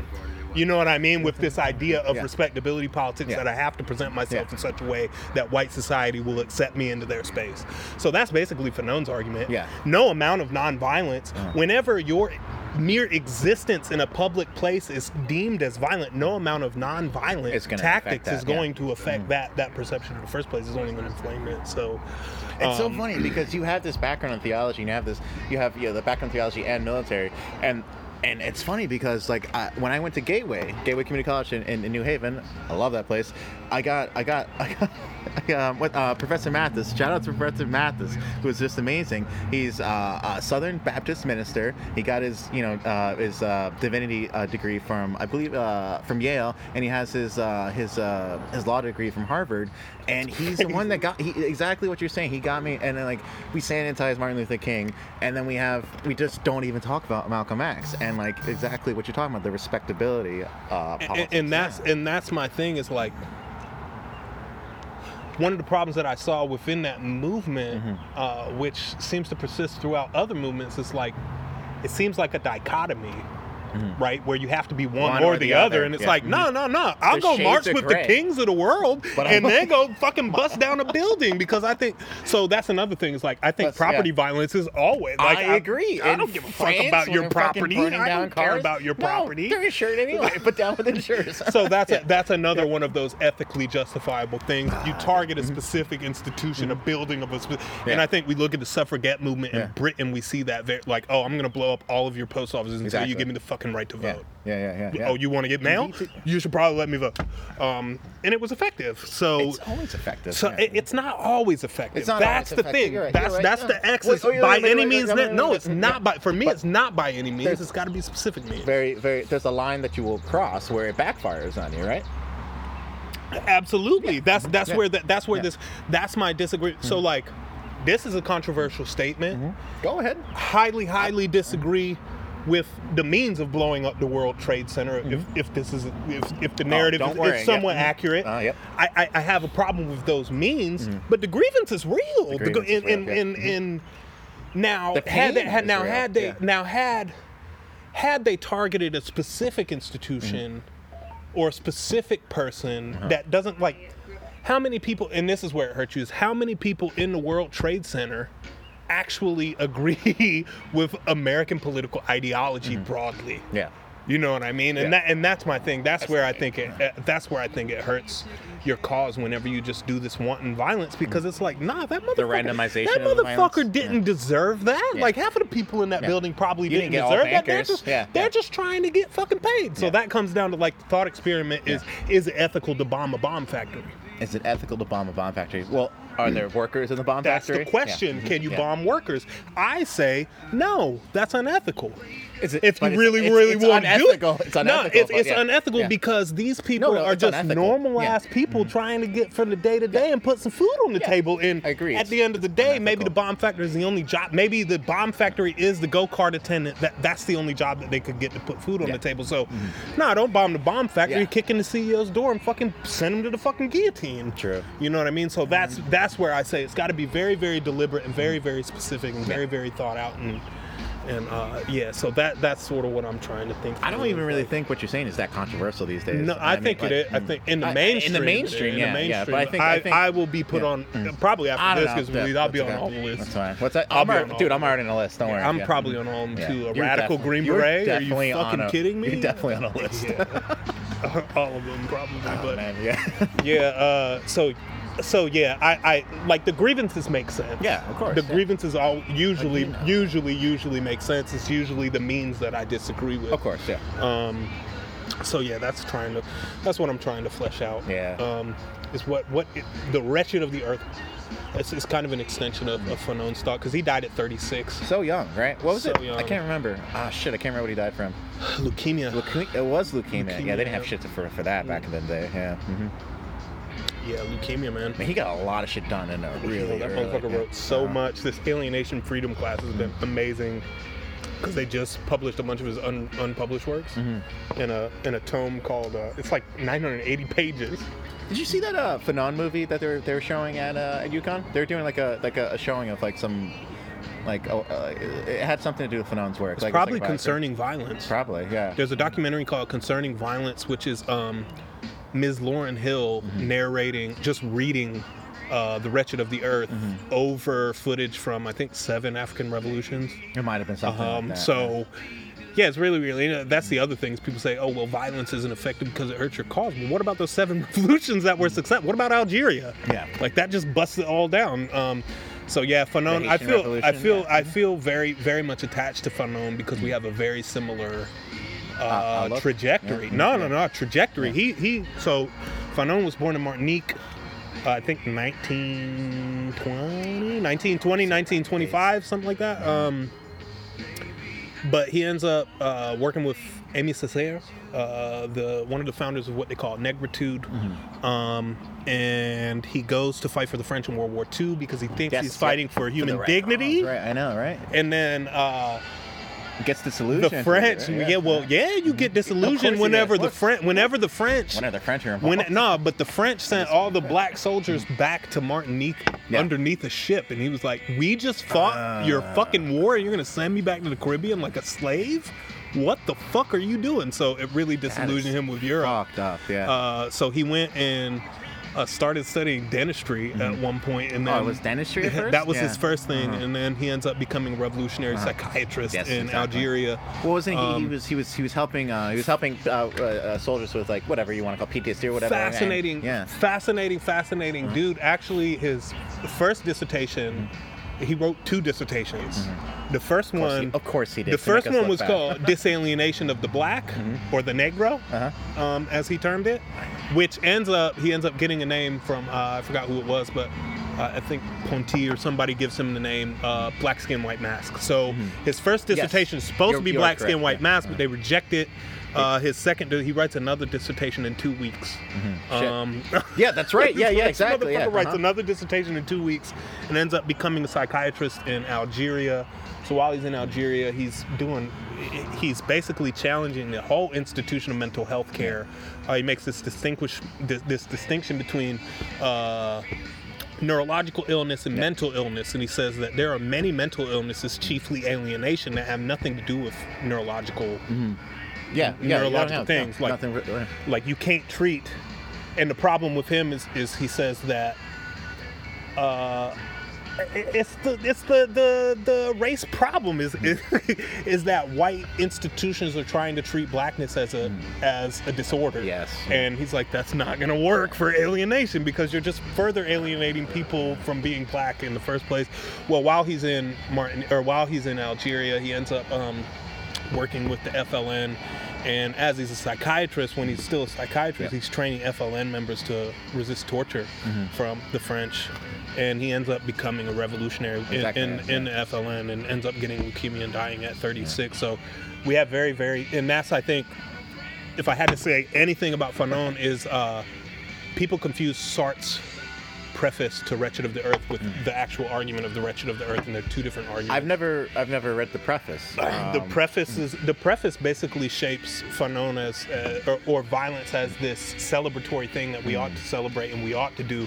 Where in reality, Fanon is like, yeah. no, no, no, no. Sounds Like, little- v- he's little- a- a- little- yeah, like I- Mm-hmm. doing violence hurts the self, Yeah. and, and and and it's it's harmful to even the person conducting the violence because it's an ab. So, Yeah. so Yeah, yeah, yeah. Fanon is very much opposed to violence, but sees it as a necessary condition for social change. The other, I think, one of the other things is that that I've learned throughout this semester uh, studying Fanon with Lewis is uh, revolution is not the actual act of, of insurrection or rebellion and the, the actual physical violence that happens afterwards. Mm-hmm. Uh, revolution is the creation of this of, of of the state of being afterwards. It's the creation of something new. That's Mm-hmm. Something what new, the okay, actual yeah. Revolution uh, in, in Fanon's thought is. So That's right, because they were just talking about um, with uh, with um, Venezuela with Guaido and that stuff, and like, well, is this a coup or not? And they're like, well, no, it's not really a coup because you know it's not really changing anything. Technically. yeah, technically, Yeah.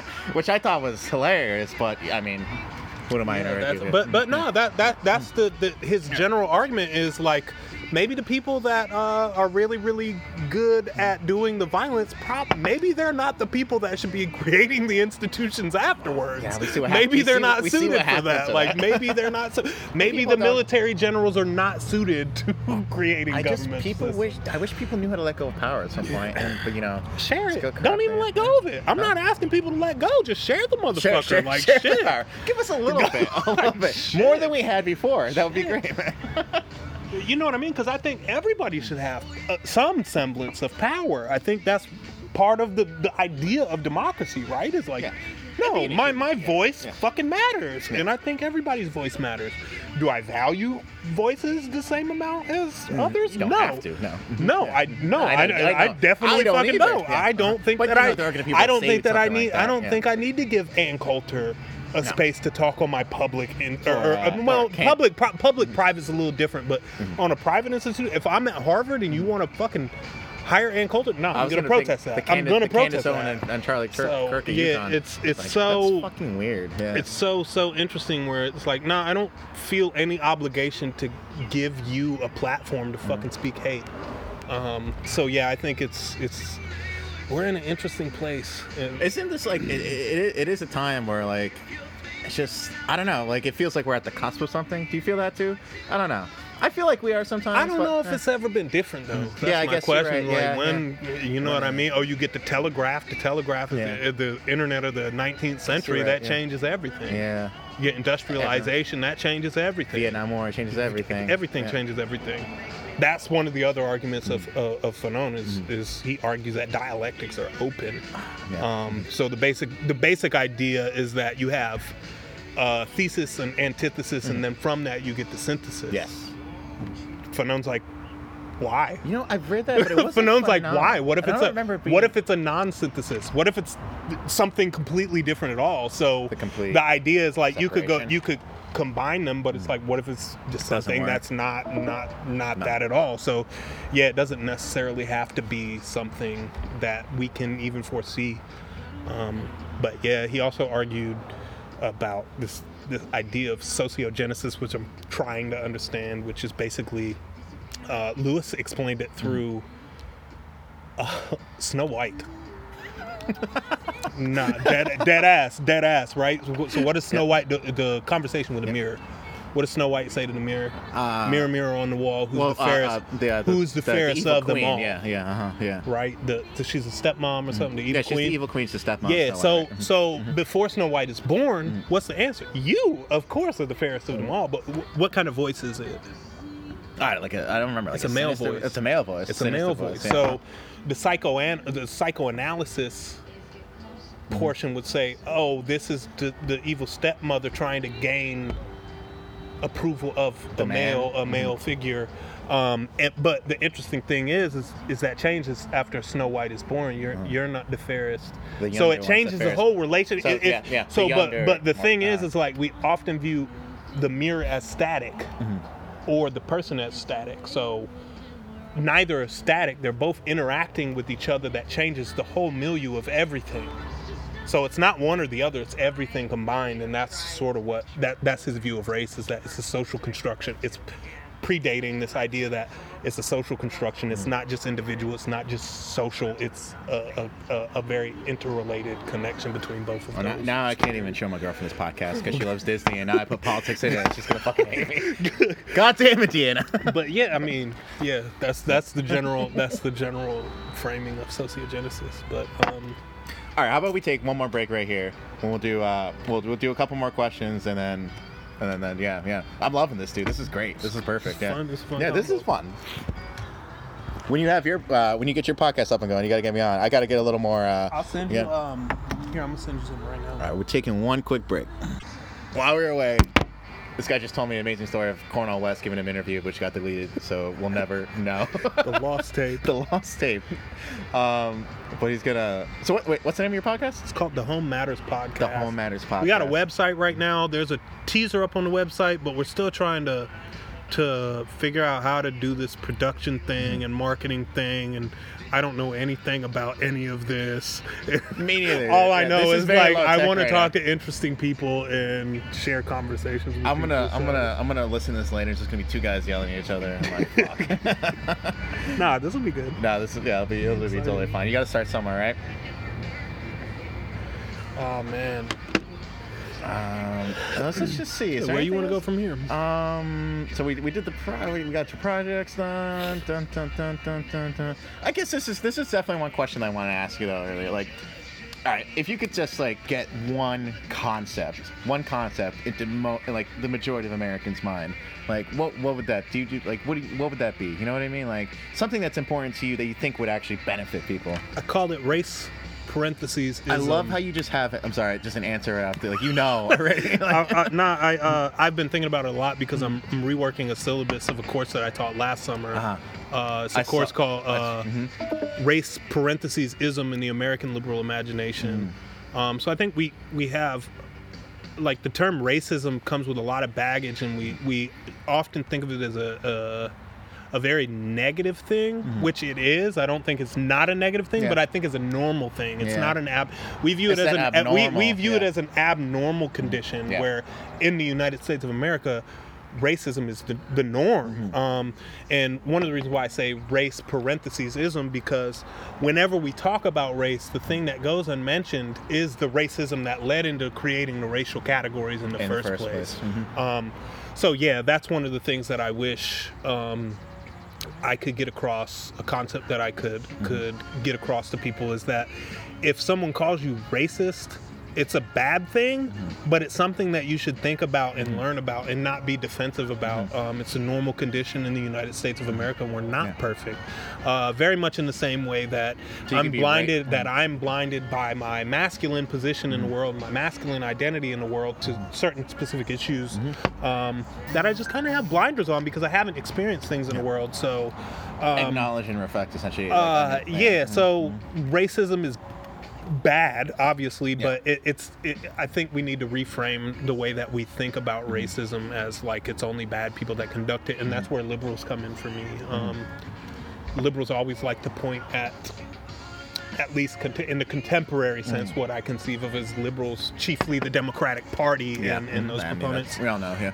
Um, yeah, it's easy to point at Donald Trump and say, "Oh, that's a racist." Yeah. It's a lot harder to point at a Cory Booker and say that shit you're talking about is It's racist hard for me. fuck. No, but but I mean on, on like a main, on a mainstream No, thing. no, no, I'm it's kidding, harder. just It's kidding, harder yeah, to point yeah. at Kamala Harris and Yeah. say that shit that you said about fucking sending mothers to prison for truancy. That's racist. I can't That's racist. understand that. Um, so- And I can't understand why people would vote Kamala Harris, but that's a whole other story.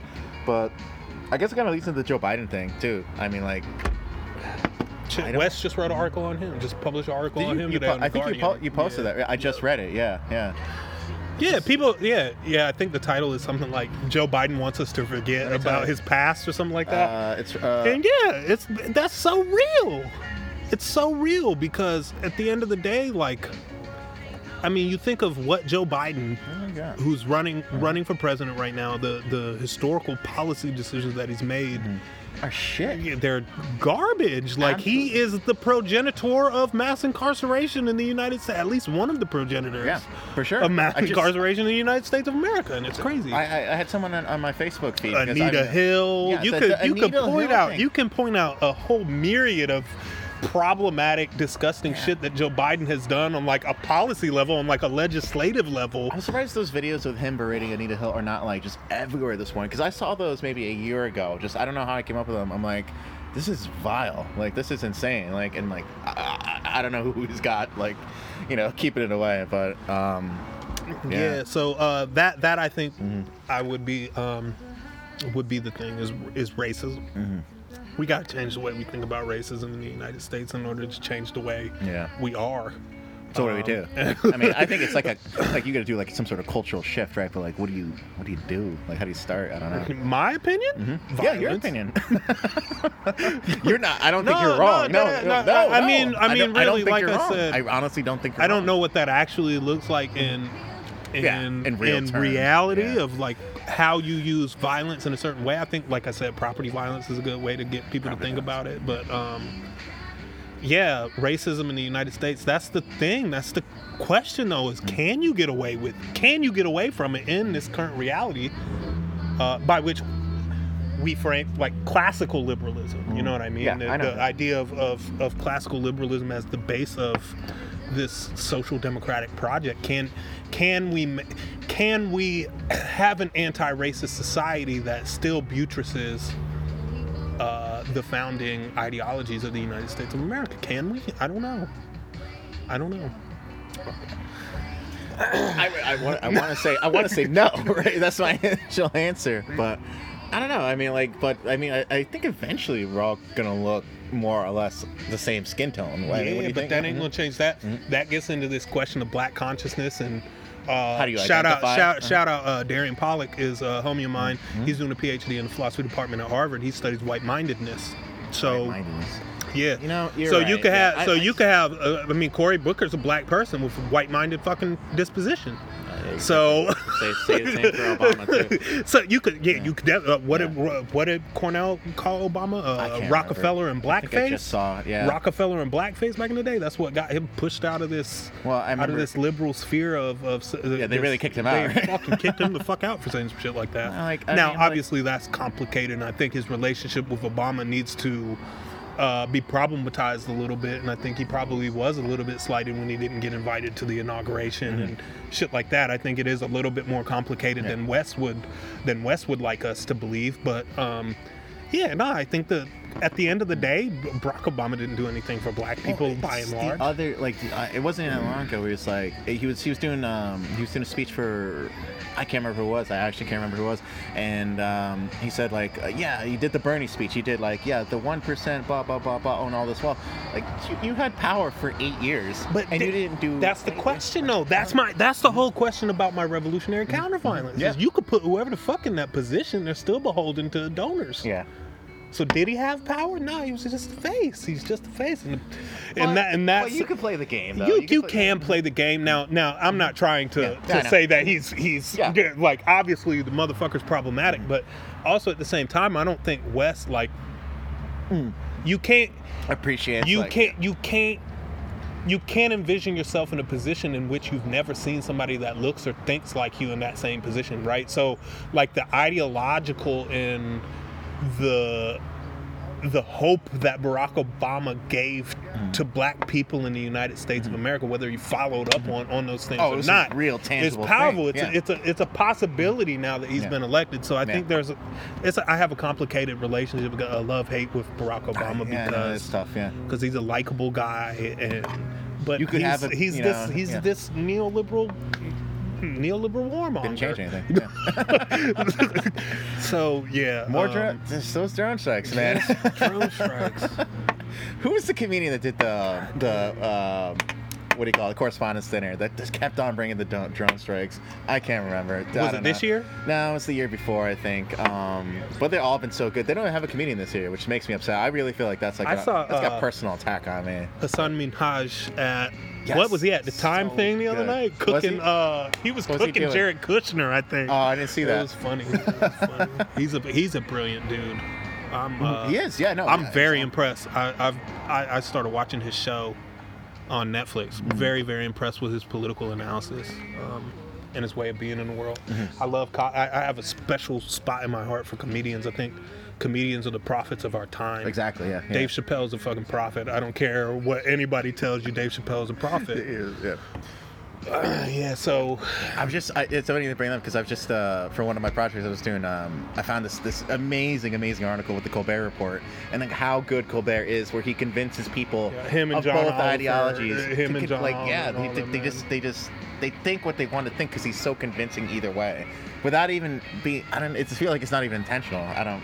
Yeah. it's interesting though because it, it's like, could you imagine Dave Chappelle existing, the, the Chappelle show existing in this in this in right- right where now? we're at right, now. now? Yeah, right now. Nah, that shit would have.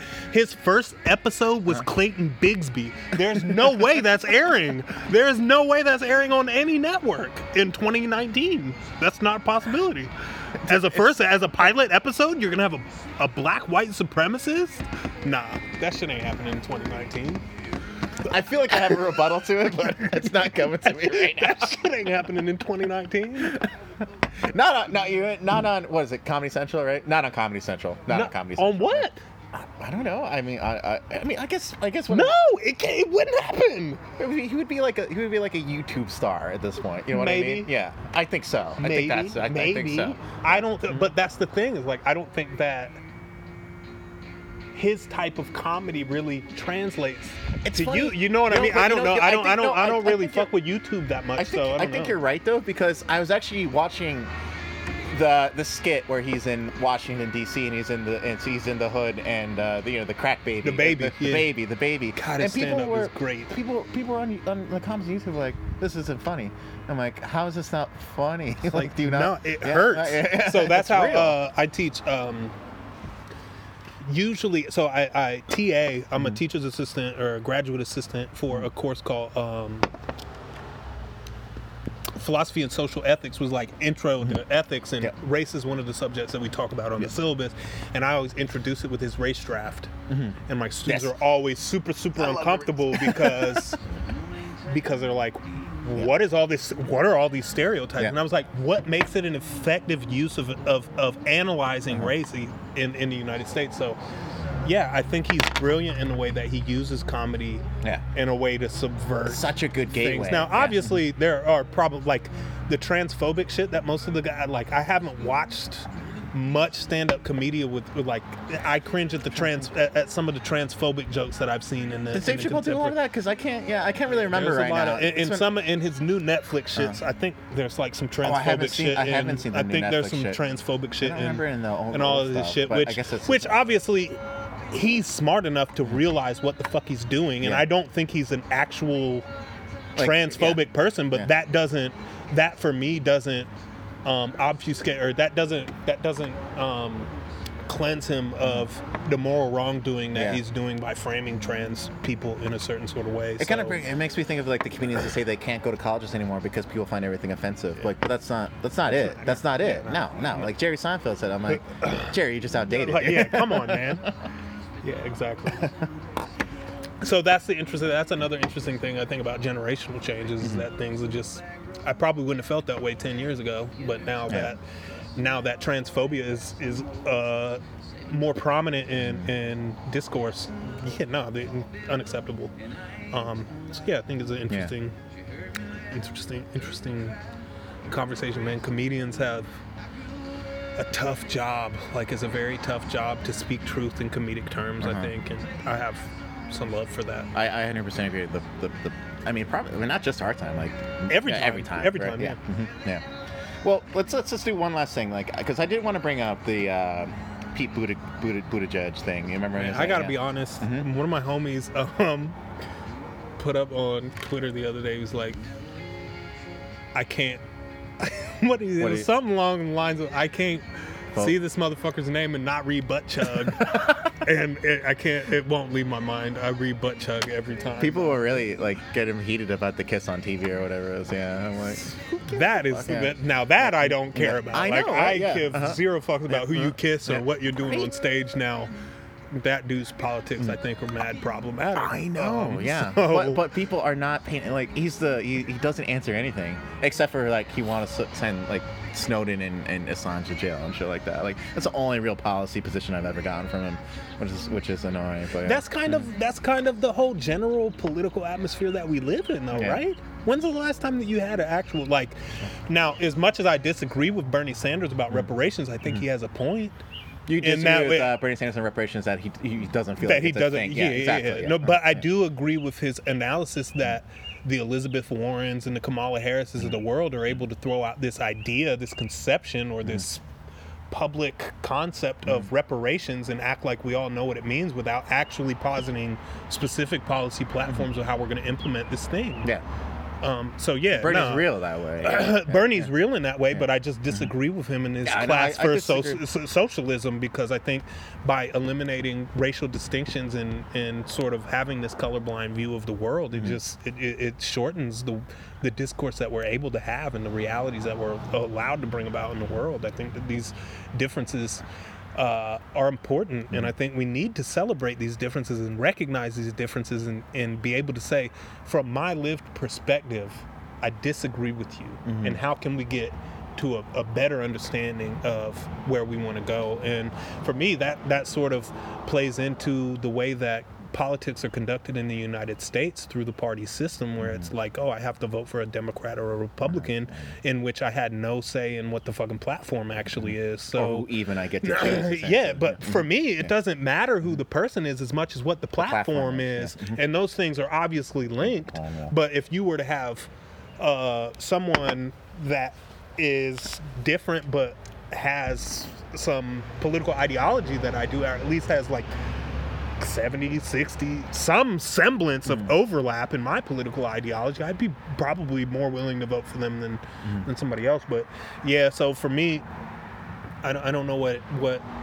a world would look like in which people controlled their own political platforms from their own communities and those political platforms had a voice on an international scale. So for me, thinking about anarchy and these sorts of things is like what does the world look like? That's so to go back to my my conversation uh, to our conversation about 9-11 and who was in the building is like how many people in that building have politics that were very very much opposed to to state power and uh, how many black people were in the world trade center that That, uh, or black or brown we'll say black or brown non-white people that don't have a political voice for all intents and purposes Yeah. in the in the federal level. it's caught up in, um, the, in the chaos. Yeah. Uh, yeah. So what would the world look like if uh, Brownsville had a voice on an international stage? Um, so that's one of the things that I'm trying to work out uh, through my work as well. Is like what what does that look like?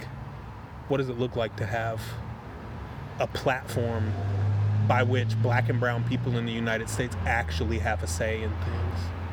And that I think is, is one of the and women um, and trans folk, and it extends to all of the the non cishet white Protestant, et cetera, et cetera, et cetera. That that I think most people are starting to recognize as the foundation of American nationalism.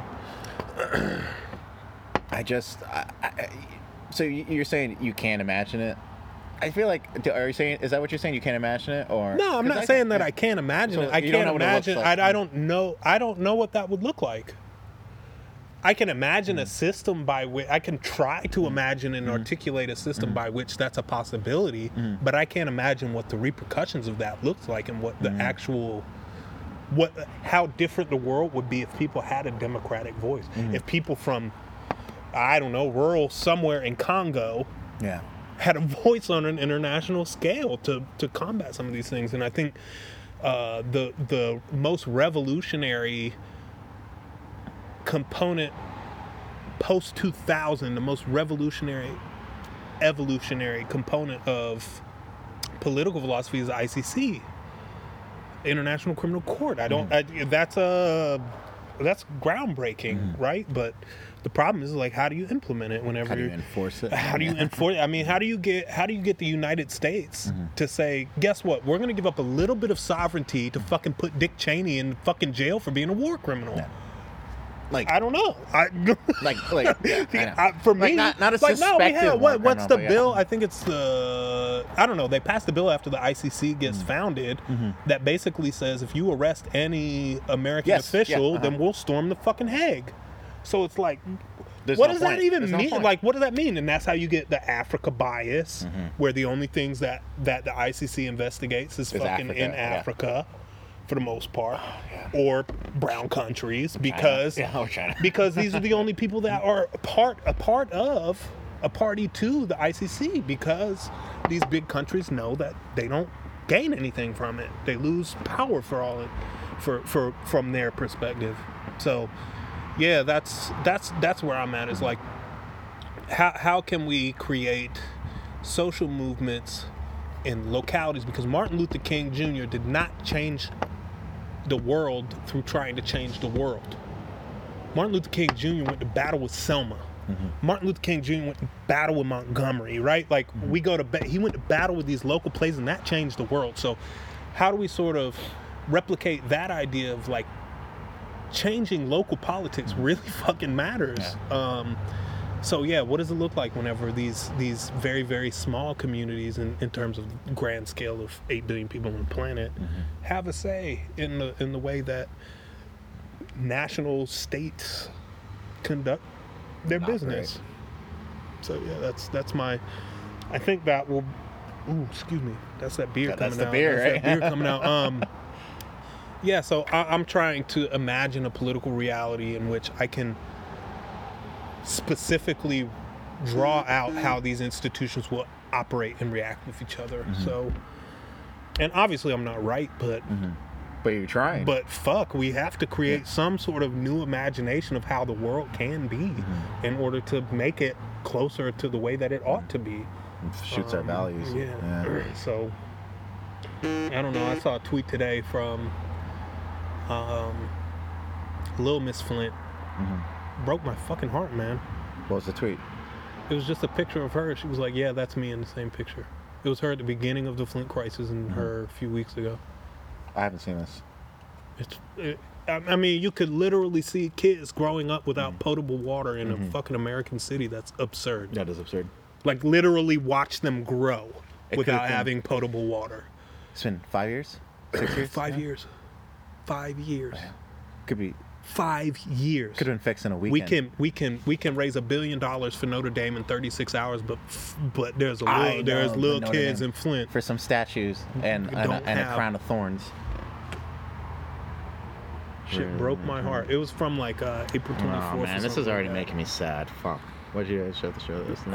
So yeah, man, what is it? What does it look like when the world cares about Flint and Flint has a voice in the world? That's my big question. I, you know what? It's it's on a dark dark. My phone's let about see. to die. I but see it. It's dark. Uh, Flint, what, let me see this. Oh, what's the last thing say? It says uh, Flint, Michigan has been without clean water since April 24th, 2014. And then the ne- the other picture is the same exact thing, but it's her damn Five near damn later. near a teenager now. You know what I mean? So yeah, it's like it just broke my heart that that these are the condi- this is the condition of the world, and people don't really have a say in the way that it operates. Only corporations and, and CEOs of corporations and powerful people, and I think that's by design. It's totally So- by design. No, it's So until it, it is. Yeah. until people have a control in the design, then what are we actually talking about? If we're not talking about revolution, Mm-hmm. I don't got time for you, really. If I'm being f- for real, for real, Yeah. and that comes down to the problem with like the two-party system in the United States of Yeah. America. Is We like need a proportional there's not there's We not going to be there's or- or, not yeah. there's not going to be. I mean, we could do vote by by on. You know, we could don't- voting like banking, but I don't know, man. I don't I don't know what that reality looks. Like. I don't know like. what it looks like either, but I know it's possible. It's got to be. Yeah, it is. We just have to create it. We just if have we to can take care of money. We can take care of a vote. That and, and here's my the, shit. J Cole J Cole talks Oh, about it in brackets. In yep. brackets, he's like, what does it look like whenever I can vote off of my phone? Uh-huh. If I can pay Yes, my yes, if yeah. I can pay my taxes over the internet, then why the Why can't I? Uh-huh. why the, one of the best fuck can I not vote? Why the fuck can. I not vote if I, I can pay my taxes? app on my if we phone. if we are con- if we are comfortable Uh-huh. with literally generating the revenue for the state Mm-hmm. over the internet, and why the fuck can't we vote for the people that control? Why do I not have a little pie chart on my phone where I can adjust everything that I need to do? It's so so so interesting, and I just that's that's that's where it comes back to me is like, how do we organize at community levels? A platform. That's what's important to me. Is like, how do we sit Mm-hmm. so together you're, in a room? you're bottom up, right? That's, how that's how do we thing. sit in a room? That's the whole idea of yeah. American governance in the first Yeah. place, right? Is Yeah. like the House of Representatives. Yeah, it's the idea, We forget. We forget, reality, and this yeah. is interesting that in 2019, it's executive heavy. Uh-huh. Yeah, we care about the it is. presidency. Period. Of course it is. Yeah. Our Constitution and Lockean ideals. Are legislative supremacists. Yeah, like I, I am a legislative supremacist. I believe that the that who creates the law should, it has more power in government, and they ought to. Mm-hmm. Yeah. So what did we say whenever we had the United States? We came up with this great compromise, right? The Mm-hmm. Yep. great compromise Yep, was yep, like, yeah, people should have control over laws, and I think that's a really good idea. But the problem is, is that we have these parties that don't allow local people to really, really control platforms. So mm-hmm. for me, it's like, what does it look like to sit down in the community and be like, what's our platform? What the fuck do we want? Mm-hmm. What do we need? Okay, now who's going to run this motherfucker? Now let's figure out somebody to run. Where in reality, we pick somebody to run, and then the platform comes afterwards. Mm-hmm. So, yeah, until we can, until we can have um, community power in a way that we do not have right now, I don't, I don't foresee anything changing. And it, it just it just does suck because we have the ability to do that Easily, easily, no problem. Easily. It could. Someone could do Tomorrow. it. Someone could do it overnight. Yeah. they probably did already. It's probably not. and they it scrapped right it. Yeah. Uh huh. Yeah. Yeah. It's like electric car. Steve, I think I think I think we got it, man. I think- Salute. yeah, salute. That was perfect. Yeah, man. Let me know what else you need. That I I, think we, we hit we hit pretty much everything that we needed to talk about. Trump right? and evangelical. I don't know. Ooh, You know, it's Lord just like yeah. mercy. Do we even need to talk about that? I don't know. Like It's interesting. Mm-hmm. it is interesting because it's interesting. contradictory as all fuck, but it is to me. It is always to me. has been. Well, I don't. I, I mean, I don't know too many evangelicals. Like I, I think I know like maybe one or two. Like there, there aren't too many where I live, so Yeah, it's the Northeast. yeah, I know exactly. Yeah, yeah. That's part There's of that still other. some up here, and, that, though, and, yeah. and so that that goes into my my my thing about community power is like. Now, obviously, there's a problem of like regulating who's allowed to join communities and things like there's mm. there's problems with it, but mm. I think by telling evangelicals that they don't matter, I think that creates more problems than it than it than it's worth. You know what I mean? Who's saying that evangelicals are the the the? I mean, I mean, or- I, I, yeah, I think I think yeah, that yeah. generally mil- Yeah, yeah. millennials in particularly are, are are very very secular and anti-religious. Yeah. And for me, it's like I'm from the South. Are you? You're technically. like I am from the uh, like I grew up in the South. I'm Yeah. forged by the South, Yeah. and the South is a different country that I can't imagine telling somebody that that evangelicalism is wrong. Yeah. You know what I Uh, mean? No, no. yeah. You know what I mean? I think it's complicated, and I think it creates more problem. It alienates people in a way. You know, what I've always said is that you always, you know, you have always those high school trips where you take you uh, to Europe or some shit like that. Send, send them somewhere, send them somewhere in the country, far away. Yeah, I mean, for real, for real, for real though. Yeah. Like I sit in these classes up here in in New England. Mm-hmm. Like I'm in a reconstruction class where we're talking about reconstruction of the so-called Civil War. How many Southerners are in, in the room? Yeah, How many no people one. actually have an understanding of like how people think about it in the South? That's why Very few. Loved um, John John's presentation the other day. The Yeah, NASCAR the? NASCAR thing. it- it- 'cause I've been thinking about it since. Dude, I, I saw him today. I was like, that was one of the best things I've seen in a long time. It's amazing. For context, this guy did a whole uh, presentation on NASCAR and how it impacts, you know, people Nationalism. nationalism, and, and people's perception towards war. It was amazing. It was fantastic, and I didn't even know it took fifteen million dollars to run a NASCAR. yeah, it's yeah, no. So that that's where I'm at. Mm-hmm. It's like I can't, I can't rightly, knowing that there have been so many groups of people Mm-hmm. disempowered, to look at white evangelicals and say you don't deserve power. No, I disagree. I think no, everybody yeah. Mm-hmm. deserves some semblance of power. I just think Yeah. we need to have a better system of arguing about what's what what's right and what ought to be. And that we don't have, and that's that's I think the goal of democracy is to try and balance these different perspectives and these different ways Mm-hmm. of being in the world. And I don't think that we've ever wanted democracy. yeah, I mean, we We've always- it's yeah, always been a it's Yeah. always been a fascist nation. It's always been, you know, yeah, from the very inception. Yeah, I know. Yeah, like for Yeah, I real, know, if yeah, you I if mean, you're telling me that do we need if you're explain this? telling me that white this, property owning Protestant Yeah. Mm-hmm. males are the only ones that can control the laws that I have to abide by, that's not any sort of semblance of democracy that I want to see. So, I think we're getting closer and closer to uh, uh I, I and that's the question I think that's the that's the question right Mm-hmm. that's the that's the argument of the civil rights movement that's the schism in, in black politics is can can a multiracial democracy even exist? Can, a can it? multiracial- in the United States can that thing exist Malcolm X says no Malcolm X, get me the fuck out I'm Malcolm a X separatist Definitely said no for the I am longest a time. He got a little wiggly towards Yeah, the end. yeah, he did. Yeah, mhm. um, he did but I mean that goes then Mal- that goes and then- with and the then- and politics then of the MLK NOI said and yes, and then he, he got a Yeah, little but that towards that's end. always, It's it- always dating all the way back to. Booker T. Washington and W.E.B. Yeah. Du Bois. It's it's always been do we integrate or do we separate? And for me, I can't say that separatism is wrong. That's the other option, thing. yeah. No, it's not even just another option. We live in separate realities. Look at these. I mean, and that's the thing is like cities are as segregated or more segregated than they were in the 1960s. We've always had a a idea of separatism. We've just never been willing to give separate communities the actual political power they deserve. So how can I sit here and say I'm not going to give you the political power you deserve just because you have a different ideology as me? I'm going to argue the That's fuck out of you and I might knock off some of your CEOs at some point, but we can talk about it. just to see us. Yeah, yeah. Uh, maybe a couple executives. so yeah, I don't know, man. It, it, it's a complicated conversation, and I, I don't think we give it the credence that it actually deserves to think about. Well, man, maybe maybe we ought to rethink about what, what the actual foundations of this idea, this liberal democratic ideology, actually are. Um, so yeah, uh, that's my radical politics. but we'll, we'll see we'll see what the future turns out to. I don't think what the f- that's a big ass bird. I don't know what the fuck that was. Not as big as, uh, Goddamn like a hawk fucking or- dinosaur, man. I gotten into photography lately, and like when I'm home, I've fallen in love with birds, man. Birds like I oh, like dude, yo like like this bird is the watching. time for Nah, bird watching. Yeah. Nah, nah, but Dude, like the- it's the- different up here because they're like Right. birds.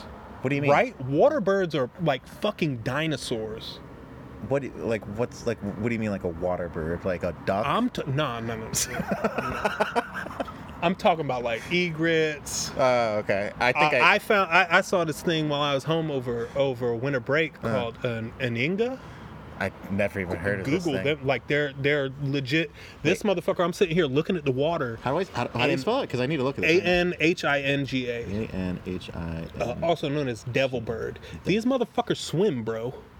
So it pops its head up out the water at me from I'm just sitting here like looking at the thing and yeah, they It's like a whole velociraptor. yeah, Oh, they look at this they guy. they swim. Look at that. That's they awesome. fly. They do. Yeah, no, I don't know. They're Mm-hmm. like waterfowl is. I mean, obviously ducks too, but like nah, these these crazy marsh birds, man. They're they're legit descendants of dinosaurs, and I'm like, what the fuck is this thing? We got we got the more tame variety up here. Weird looking things. Beautiful, absolutely beautiful though. Like watching, I like I'll sit down there. Uh-huh. So, um, one of my practices. Uh, so I see a huge relationship between shooting photography Mm-hmm. and shooting guns. Shooting guns for me has always, since my time in the military, been a very meditative practice. Uh, before I just I, I live in the city for most of like you know for like first half of my life and then I've been in Connecticut. I've never I've never had a chance to shoot a gun, which is kind of weird. I Let me know. guess, let yeah, me know yeah. when you want to go. Let's fucking go. Let's Let do me it. know when you want to go. That's what I did. I was a weapons sergeant. But um, so yeah, obviously I can't shoot as much as I would love to. 'cause, Yeah. like kinda- if I could, I would shoot every fucking day. uh-huh. But I, it's just not a thing. But I can shoot a camera whenever I want. Yeah. It's It's- completely it's- acceptable for me to shoot um, in public. So last semester I was feeling just different. I couldn't get into the swing of things. Mm-hmm. I'm still not really accustomed to Connecticut. I don't know many people up here, so Uh-huh. Yeah. one of the things that I, I, tr- I started implementing last semester is like deliberate time Uh-huh. behind the camera lens. Nice. Um, I haven't done it the past few weeks, and I think it's really fucking up my mental health. But yeah, as a mental health practice, I would just go and spend three hours in the woods, or three hours at the beach, or three hours in the city, Exactly, spending right. time with my camera. And um, one of the things that I realized is like it's two sides of the same coin. Shooting guns Mm-hmm. is necessarily destructive, but shooting cameras is necessarily creative. Yeah. uh-huh. Um, so that's one of the things that I've been doing. And while I was down in North Carolina, I would get up for sunrise and just go to the beach or go to a marsh or go to a different venue. And these birds are all over the place where I'm from. In Wilmington, it's it's a beach town. Yeah. So the west side of Wilmington is a river. Uh, or New Hanover County. The west side of, of of New Hanover County is a river, and the east side you have an intercoastal waterway and beaches. that sounds actually So really nice. there's like Yeah. there's like Sounds amazing, So you have like Yeah. Ocean water, ocean brackish water, and then fresh water. So you get all these different biomes um, to see different types of creatures just doing their thing in the world. And and these Okay. Mm-hmm. marsh birds like. They're they're they're just fascinating to watch hunt and watch be in the world, man. I cannot imagine living in a landlocked state. Like that's probably like the one Can't thing I can't it. I'll do. never Uh-huh. No. ever, not ever will I ever do that. We're so far up north too. You got you like you, you like you got to drive like an hour to get to the beach. Like I live in New Haven. I'm I'm like 15 minutes away from the beach tops. Dude, you got to come down. You got to come Yeah, down. I do for Yeah, real. Uh-huh. Man, this has been a blast. This has been a blast, man. it. You know, I thought it was gonna be good, but uh, this definitely exceeded all my expectations. yeah. Well, cheers, man. well, I, I can't cheers an empty glass, but there's a little something in there. Whoop. All right, I guess we'll call that for the recording. Jane, you're welcome. Oh, 4% left. All right, guys. Perfect. Perfect. Thanks Hey yo, for, nice uh, to meet yep. y'all. I hope you enjoyed the conversation. Much love. Um, Steve Nunez. be uh, well. Be well. And whenever I say well, I don't I don't mean that in any sort of way. Like holistically, I hope you're well, and I hope you you uh, fight for justice in the world. It's been an honor to to talk to you. I don't think it's any uh, any way better to end than that. So that's it.